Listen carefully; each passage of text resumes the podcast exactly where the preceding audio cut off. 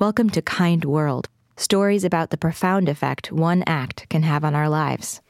From WBUR Boston. One night I was giving my son Nick a bath. As he turned his head, I noticed the lump on him. It kind of felt like swollen glands, but it was big. First thing the next morning, we were at the doctor's. He said he has cancer. I just remember like falling to the floor crying. You know, he's six years old. And I said, we need to get him to Boston. We had gotten a call from the ambulance transport that he was coming. I laid on the stretcher and then they put him on top of me and belted us in. I remember pacing the floor before he arrived. They opened the doors and took the stretcher out. I mean, to me, it felt like there was like a hundred people standing there.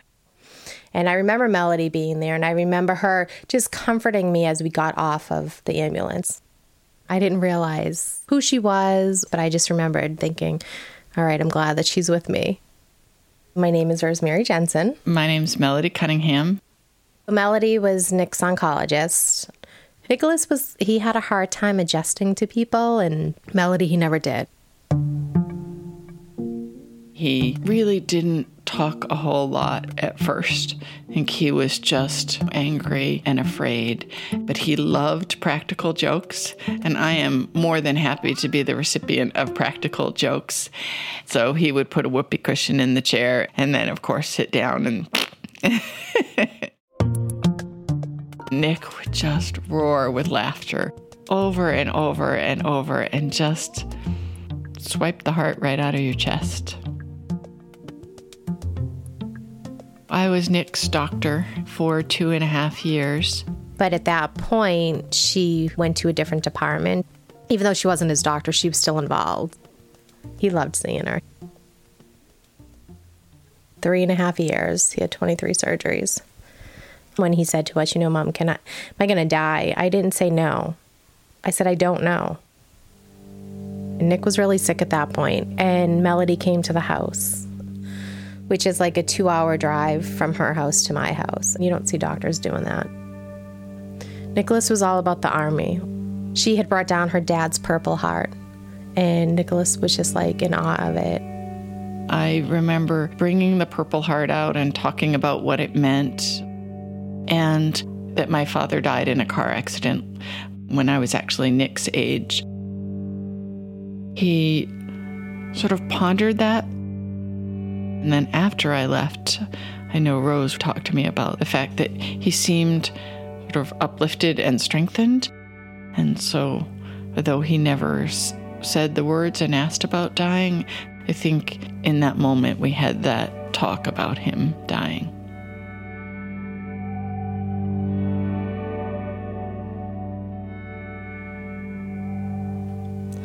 One morning, his breathing was really heavy his nurse came in and she said, Is there anybody you want me to call? And I said, I need to call Melody. Rose called me. It was like 5.30 in the morning. Absolutely no question in my mind that I was going to be there. It was her day off. She didn't have to be there. She wasn't his doctor, but she was there. We were laying in the bed pretty much the whole day, and I remember her just like holding my ankle. Charlie, my husband, was on one side, I was on the other, and she was behind me. She was there the whole day. She didn't move. I truly believe that when you can't cure, you can always heal or, or try to heal simply by our presence. And often that presence is a silent presence. And then when I felt like they needed it lightened, I would tell stories. We laughed because they were quintessential Nick stories. And then, of course, we cried. For many, many, many hours 15 or 18 hours these breaths were continuous. And then they slowed. And then they stopped.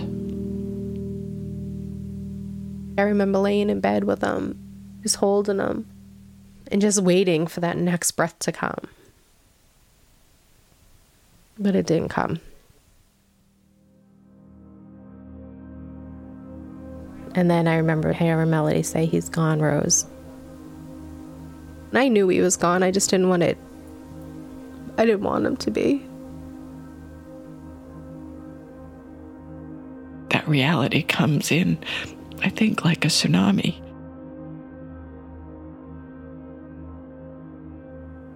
The funeral parlor came to get him. And she helped me dress him. She walked out with him.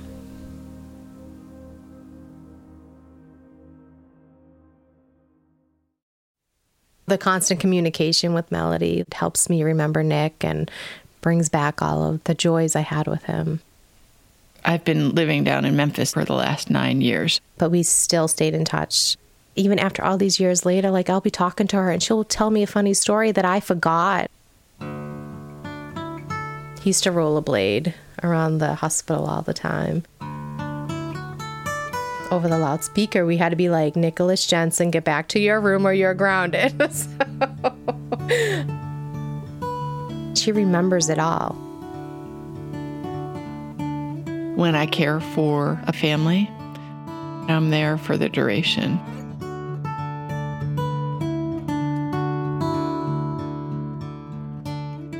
I'm Erika Lantz. This is Kind World. I've been thinking a lot about what Melody said about silent presence, and I want to hear what you think. Let me know on Facebook or Twitter, or you can write to me and share your story by going to wbur.org slash kindworld. That's also where you can listen to the other Kind World episodes, and subscribe in iTunes to make sure you don't miss the next one. Thanks for listening. There was a, a boy, he was like maybe 18, and he had a chest tube in, and they were taking it out, and the kid was upset. I remember Nicholas going over to him and telling him, Hey, dude, you got this. You know, he told him how to breathe when they're taking the tube out and how it feels. Because Nicholas had had multiple chest tubes in. And then when they were taking the tube out, Nicholas held this boy's hand